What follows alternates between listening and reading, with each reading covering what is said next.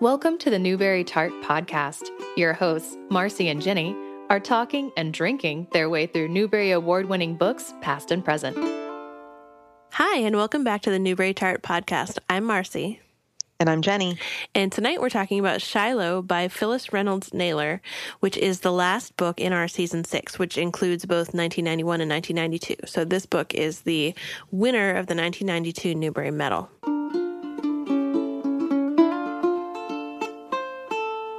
I have a citation, and this is from the Newbery and Caldecott Awards, A Guide to the Medal and Honor Books uh, that was published by ALSC. Marty Preston, an 11 year old West Virginian boy, befriends a stray dog and, while protecting the dog from abuse, wrestles with universal questions of honesty, commitment, and ethical decision making. Marty discovers that discerning right from wrong is not as straightforward as he had imagined. So, what did you think of this book? So, this is not the first time I've read this book, and it's also not the first Phyllis Reynolds Naylor book that I've read. And all that is to say that I enjoyed this book, and I thought that I, I'm always grateful when the there's a heavy story told, scaled to not be the worst possible version possible version of the story. So it is really it is it is bad that there's a little dog and he shows up when Marty's wandering in the woods. And the little dog has clearly been like abused and not and malnourished. And so Marty takes him in and at first hides him from his family because his family is just trying to make ends meet and they don't have they don't have extra food or money for a pet. And this is you know, I think I think I think uh, Naylor does a great job of showing that they are poor without saying like they were really poor. You know, like yeah, Marty sleeps on the couch. That was one um, thing about the story is that you do get the really strong impression that everybody is trying their best. You know, there there are a lot of stories where to create tension, the kid doesn't understand that his family can't afford the dog and is stubborn about it out of just like a lack of understanding or you know the kid can't go to his parents for help because they're distant or they're just you know how sometimes kids have like such a separate internal life from what their parents are aware of and that just the parents are not available for help. You know what I mean? Like they're there for as like parent figures, but they're not actually there to help the kids really. Mm, and they're that's not accessible. yeah, exactly, not accessible. And that's just not the case in this book. The parents are not able to help him sometimes for practical reasons, but they want to and they love him and they want him to understand. Like they too are trying their best. As as an adult now with kids of my own, I appreciate a book that understands that sometimes grown-ups are trying their best and it still isn't working out. Yeah, I mean, I, I completely agree with you. And I think that it's really great that Marty never there's never like a, a confrontation about like why why can't we have more things or like why do we have to be poor you know like marty understands the rules and they're laid out very clearly and it's it has nothing to do with his parents lack of desire to give things to their family and their and have things for their family and for their children. And I think that the biggest example of that is once Marty has the dog and has made a little shelter for him out in the woods and he's named him Shiloh, he starts taking food from his own plate and giving it to the dog. And he doesn't see it as like a sacrifice, he sees it as sharing and as and this is his like this makes sense to him like the share of food is coming from him so it's okay because he's giving away his share of food. Also with the purchasing of the kind of you know past the sale date groceries and just being really economical and really smart and to, to take care of this dog that he knows that his family can't afford but if he goes without a little bit or if he scraps a little bit, then he can. He can take care of Shiloh. Yeah, it's it's really heartbreaking. Although I think it's good. I mean, I I have never had to deal with it personally, but I have good friends who grew up with food you know, food insecurity. And I think that a book like this is really good as representation so that kids can see themselves in a character like that where it's not a shameful thing. Like it's not his fault. It's not his family's fault. It's just the way it is and he's just trying to like solve a problem. It's not an embarrassing thing. It's just like okay how are we to how are we to take care of this dog? You know? Like I, let me go turn in cans for recycling and let me you know figure out this or figure out that. But he, he does. He makes it work there is that point though where he realizes that the grocer thinks that the the food that's not top quality that he's getting like the you know the the just expired food that he's buying that Marty's buying he he can tell that the grocer thinks it's for his actual family. There is that moment there is that little moment of like I hope they don't find out and there's going to be shame. And I I you know I think that that's really rings true, and I think it's sad that we have to that that's a that's something that makes sense and that would make sense to Marty and make sense to everybody in the book. You know, mm-hmm. the kind of the economic reasons behind the way their ways of life. But I also think it's interesting because we're gonna our next season is 1983, and the winner that year is Dicey Song, and there is a lot of food insecurity in that. And so I know we'll talk about it more um, yeah. when we get to that. And just like, you know, making things work, that kind of ingenuity that and, and resiliency of spirit that you see a lot in children's books. And in this these two cases you see them in really practical terms.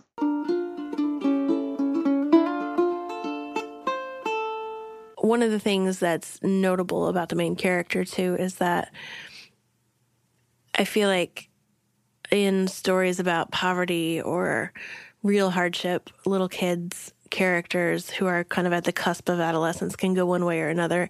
And instead of getting mean, which is demonstrated in the villain of this story, like that that character was abused growing up and it he let it turn him into an abuser.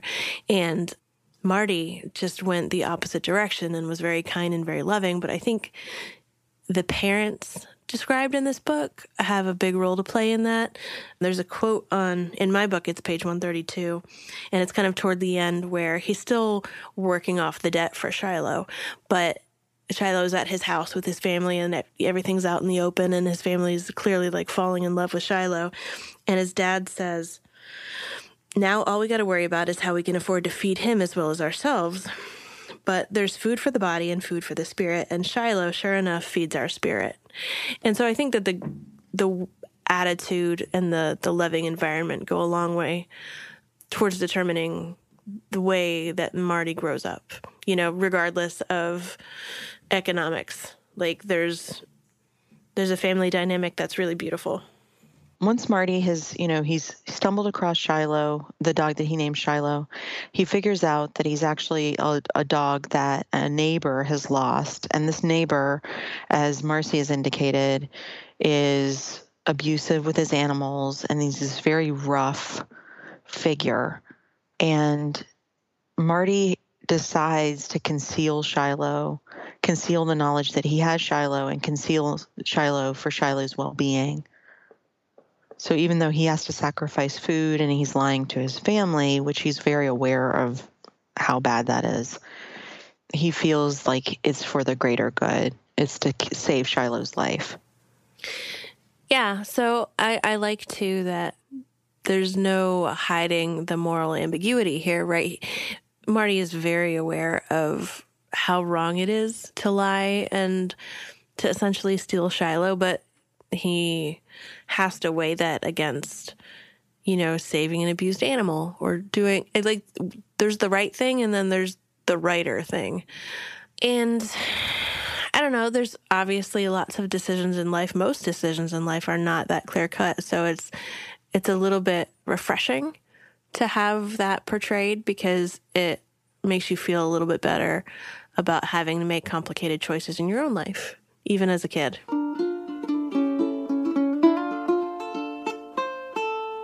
So he has built this pen out in the middle of nowhere. Well, not in the middle of nowhere, out in the middle of the, the hill that is behind their house.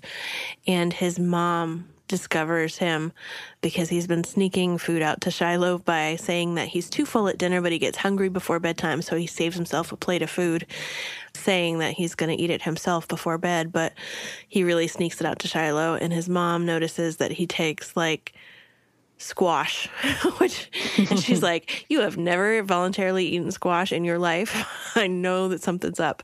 And she followed him and saw it, and he she doesn't want to keep a secret from his dad, but he makes her promise to give him just one day to figure out what to do about it. And it just so happens that that night in the pen out in the back, Shiloh is attacked by another dog and really severely injured. And there's no hiding that from either of his parents because of the noise it makes and how severely Shiloh is injured.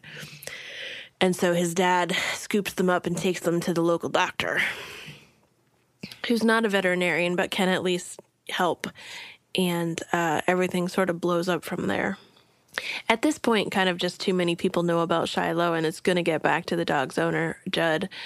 But Marty's parents agree to keep Shiloh there and not tell Judd anything until um, Shiloh is better because everybody recognizes that the way Judd treats his dogs, Shiloh is not going to recover if he goes back injured.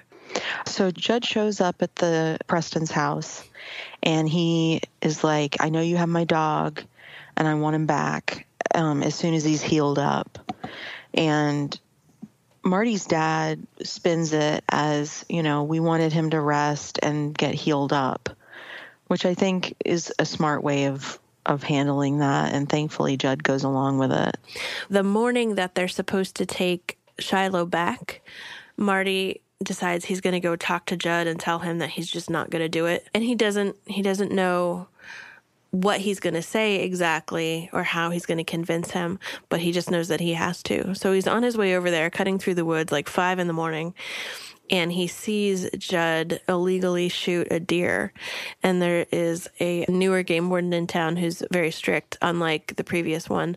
So Judd has a habit of doing this whenever he wants, but he will get a $200 fine if he's caught doing it now.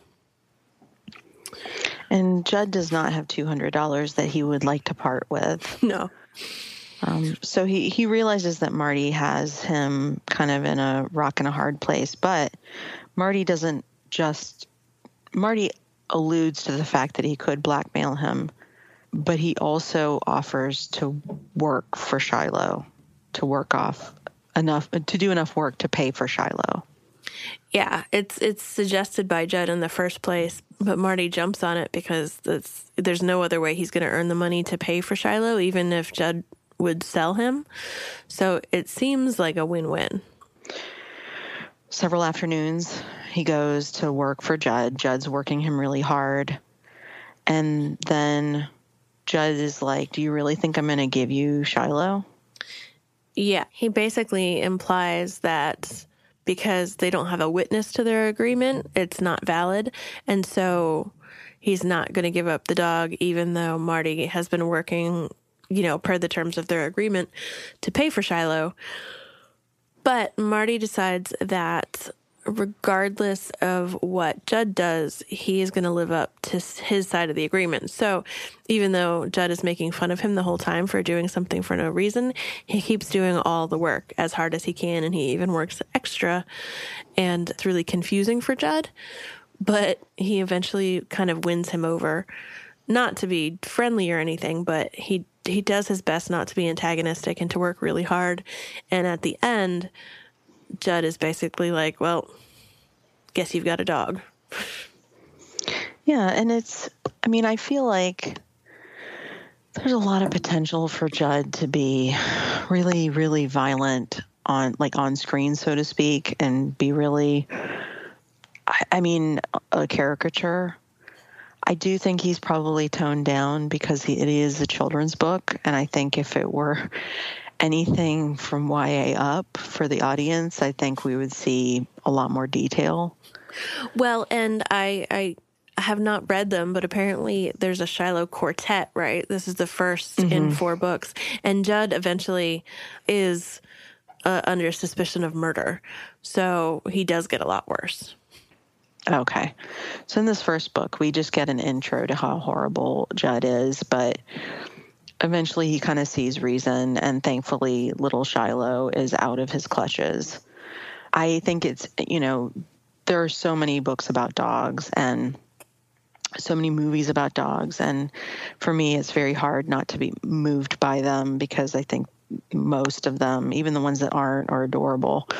Um, because there's some really ugly dogs out there, but they're all adorable.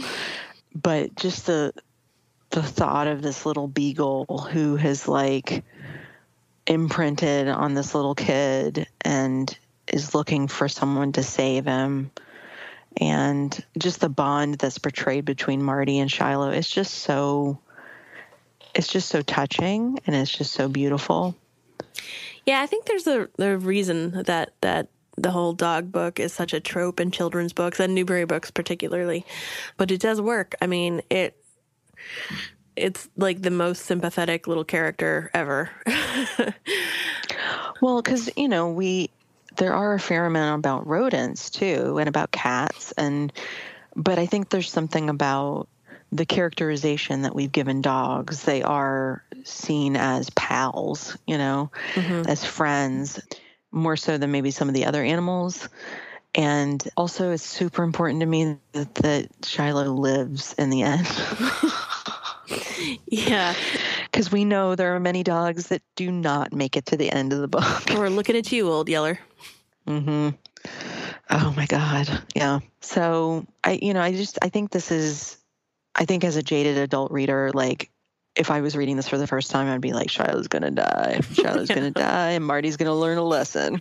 But as, you know, as a kid reading this, it's like, what's to happen to Shiloh? What's to happen with Marty?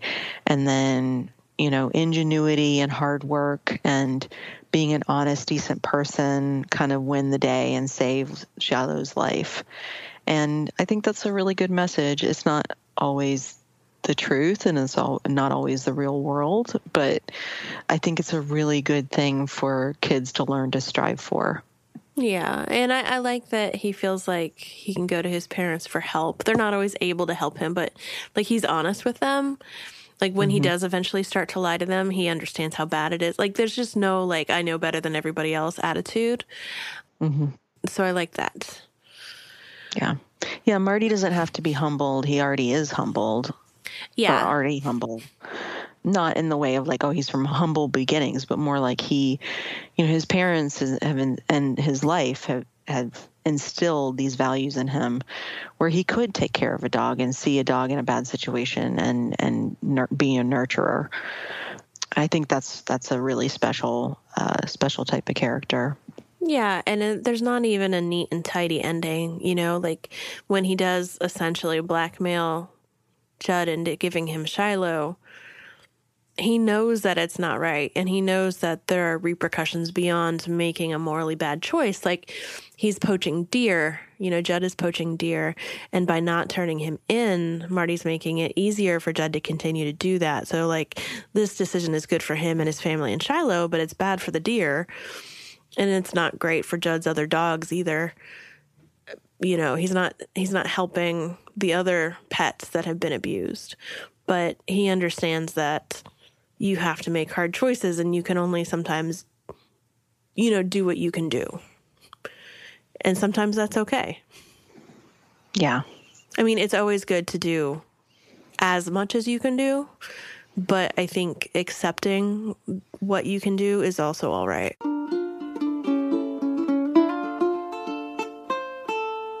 I can't say that I have read anything by this author before, which is kind of shocking because I read that this was her 65th book when it won.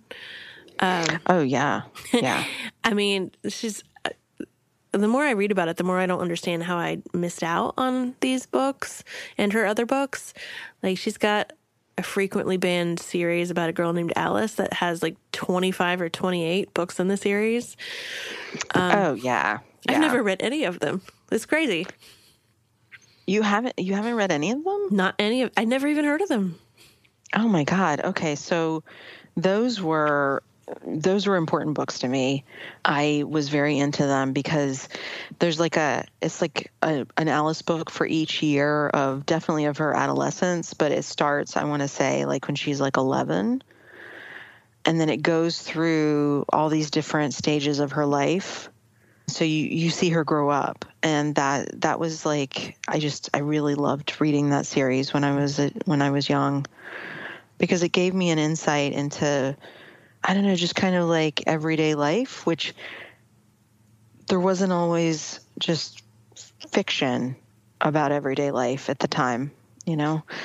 Late 80s into the early mid 90s, there wasn't always like really, really thoughtful adolescent fiction. I mean, you had Judy Blume and you had Ann M. Martin and you had some other people, and I'm not saying that they didn't fall in that category because they definitely did, but they also had like you know Ann M. Martin was was the babysitter club of course so you had teen girls as the center of the story but it was around this kind of fantasy of babysitting and this town and like their small town life and then you had judy blume's books which were you know usually issue based um, always a girl protagonist except for then again maybe i won't but issue based. So we have Deenie, she's in a brace, she's learning how, she's learning how to love her body. We have Forever, it's about first time having sex. You have, you know, Are You There, God, It's Me, Margaret? It's about you know, starting menstruation, as the audiobook narrator used to say when I would listen to menstruation. Um, so, you know, the things I really, the thing I really liked about the Alice books is that it was kind of day to day, kind of ordinary, maybe smaller struggles and issues. Kind of like I feel like a lot of people or a lot of kids and who are now some of now are adults read the Raina Telgemeier books that way where it's you know it's kind of slice of life in a way because you see her growing up even though there are issues very definite issues in the books but you see her like everyday life and you know yeah you're just no. kind of in in their life with them that's great because you're right. I feel like I never read those books, but I feel like everything at that time was either like Sweet Valley High or R.L. Stine and there was nothing in the middle. um, there were things here and there, but it just wasn't. You know, you had the you had the Lurlene McDaniel books about oh my god, dying of cancer. You know, I read every like, one of those. Oh my god, yeah. So it's like you, it's like you, you did never got like a or it was rare to have just like a straightforward fictional kid. Yeah. Like it, almost like I would link it to Ramona in that way because she had her like the smaller stories that comprise the books, of course, and they're all very comical and funny. But, you know, I don't know. I don't think I have to keep talking about it, but I know what you're talking about with like there was horror, there was like super idealized, soft, like girl teen stories. Yeah, kind of like soft core high school fantasy, yes. you know, like stuff. But you didn't, you know, and that was another reason why I think I liked the Babysitter Club so much. They were entrepreneurs. there was something different and there was something more like realistic about it. But anyway, but yeah, I mean, I, you know, I've, I read I read the Alice books. I read uh, some of her one-off books. So I mean, I've been reading her for a long time, and I think that I think in some ways, like it is a departure. The Shiloh book is a departure for her because she is writing from the point of view of a boy, and that's not a usual thing for her books. Her books are usually very girl centered. Hmm. But I think that she does a great job of giving Marty a full character that includes characteristics that might have been once upon a time traditionally thought of as maybe feminine characteristics or traits in a character. So being thoughtful, nurturing, caregiving, yeah, you know, that kind of thing. So, and I, I mean, obviously there are boys and girls and theys people of all types who are nurturing and caregiving and thoughtful. So it's always good to kind of round that out in the portrayals. I was also impressed by the language. This book is set in West Virginia, and the vernacular is really well done, I think. The way the characters speak, if done badly, can be super distracting from the story. But in this case, it's so well integrated and believable that it doesn't come off as. I feel like sometimes when people try to make characters sound less educated or rural, it comes off as really condescending or just just badly done. You know, it's just painted with this really heavy hand, and that's not the case here at all. Yeah, I always appreciate a book that tells us the setting. It kind of explains without directly explaining education level and geographical background mm-hmm. of a family or the characters and then uses what's considered standard standard language, so standard English. Because I feel like when you do get into writing accents, and this is also something that was drilled into me as a as a like in school. When you get into writing accents, you're I mean it's often a can of worms at, at the best, at least it's offensive. I think it would be disingenuous, as you said, to have them speak perfect English with perfect grammar when that's just not their education level. So it's not like she's trying to make them sound stupid or she's just trying to be realistic and succeeding. Well, and I always think, and I, I may be wrong about this, but I tend to think that authors who give you all the context clues that there's going to be a strong accent involved in her characters or their characters. I always feel like that's the author asking the reader to just fill in with what they know. Yeah. And, you know, I feel like that goes a long way. One, that with the trusting of the reader, but two, it it opens it up to more interpretations and more I guess like the way like the narration in someone's head, it's not as limited because you don't have this like very narrow dialect that's supposed to be happening.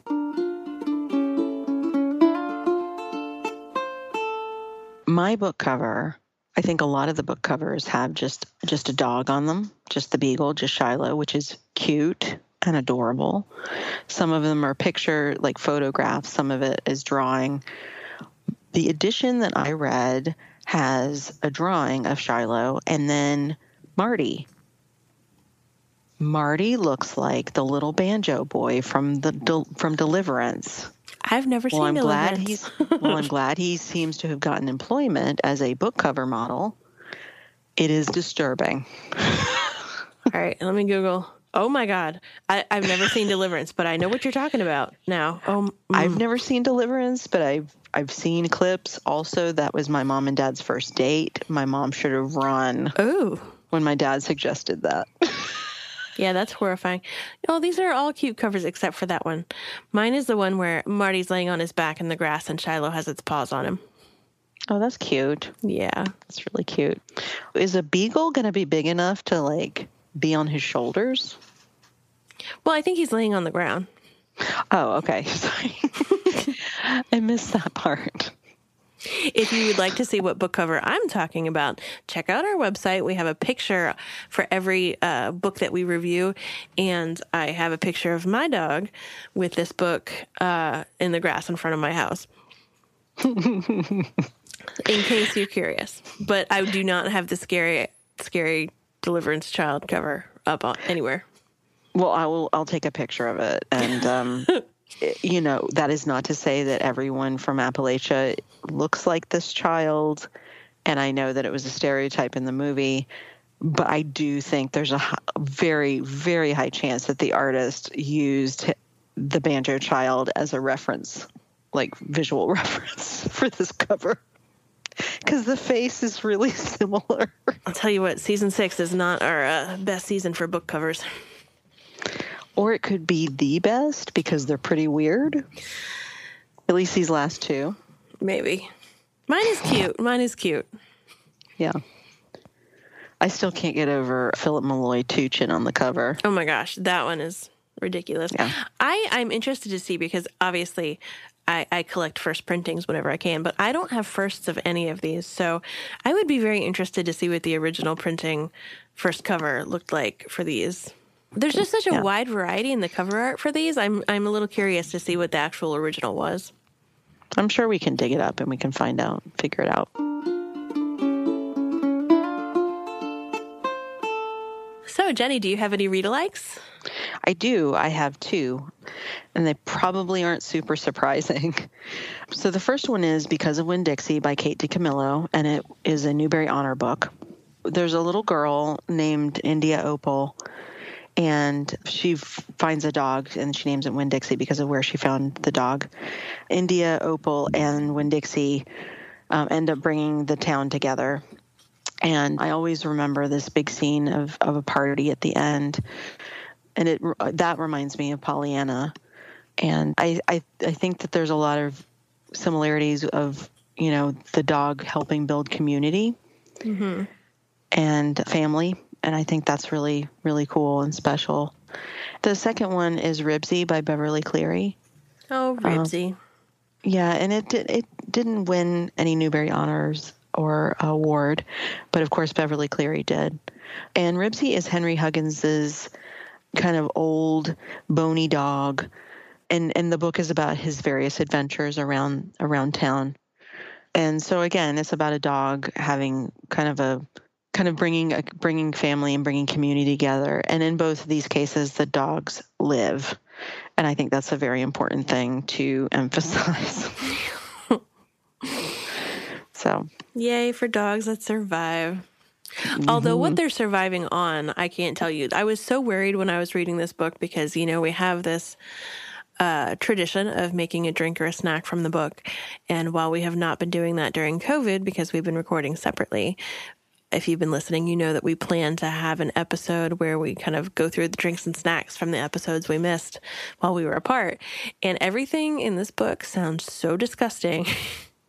I'm not eating old old hot dogs mixed with yogurt, Thank you. Thank you. and I will not just- make you do that. I saw the phrase lard bread and I was like, no, no, no, Jennie, no. I will I will eat a circus peanut, but I am not eating rancid hot dogs. Oh my gosh. I'm I'm gonna yogurt. I'm gonna read you a sentence from this book. Chapter eight.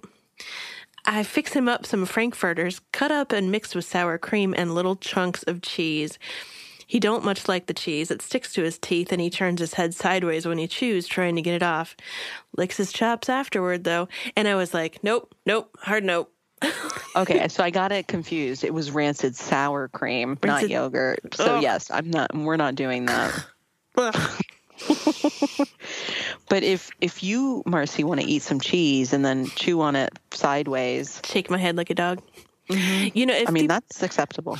What if I just give my dog some peanut butter and you, and I'll just like take a picture of him doing the like thing? I could do that. but you know, Maybe. he's 12 and his stomach is not up to the sour cream situation. I mean, I'm sure he would inhale a hot dog if given the opportunity. In fact, I know he would because my neighbor has this uh, fire pit in her backyard that she cooks dinner in sometimes. And she has this massive skillet. And so, for anyone listening, my dog is a corgi and he is not tall. Um, he, he's very kind of slow at his age until there's food involved. And so I hear this shout one day, and my neighbors had huge, huge gigantic pork chops. They were like a pound each, cooking in this skillet on their fire pit out back. And my tiny little dog somehow made it over the fire, did not burn himself on the skillet, and hauled off an entire pork chop. And he took off running so fast. We were all chasing him. Because obviously it was too late for the pork chop for people by then, but like he's a little dog, right? Like, it, was, it would make him really sick if he ate the whole thing. But he was just like running and horking it down as he ran because he knew that we would take it away from him. We never even found the bone. Okay, I'm not kidding. people people who are listening, Marcy's dog Pierre is adorable, but Marcy's dog Pierre is maybe a foot and a half tall, and he's got little tiny legs, and he's very round. And this story is making me so happy. It's the image of him doing that. It's ridiculous. Like he, he acts like he can't even get up on like our super low couch. Like I've never seen him do it unprompted. But if one of the kids has like a Hawaiian roll or a sandwich or something, he I've seen him I've seen him make it up to a sandwich that like an adult is holding. Like oh I don't my god. Yeah, it's crazy. I think he can levitate when food's involved. Well, I I think we've uncovered a, one of Pierre's secrets Yes. because I can't think of any other way he's doing that. I know. Thanks so much for listening to our last episode of the sixth season of the Newbery Tart podcast. We covered 1991 and 1992 awards season books this year, and our last episode focused on Shiloh by Phyllis Reynolds Naylor. Next season is our seventh season, and we'll be starting with Dr. DeSoto by William Steig. Please rate and review us on whatever platform you listen. It helps other people find the podcast and helps keep us going. Also, check us out on social media. We're on Instagram, Facebook, Twitter, and let us know what you think and what questions you might have. Thanks so much for listening. Bye. Production assistance for Newbery Tart is provided by Raphael Siebenman and Liam Grove. Graphic design by Liz Meitinger. Intro and outro by Ariana Hargrave. Theme music for this podcast is provided by the laid back and local Throckmorton Ukulele Band. You can hear more of their music on Facebook. Find more Newbery Tart episodes at iTunes, Stitcher, or wherever you listen to your favorite podcasts. Our website is Newbery Tart. That's N E W B E R Y T A R T dot com.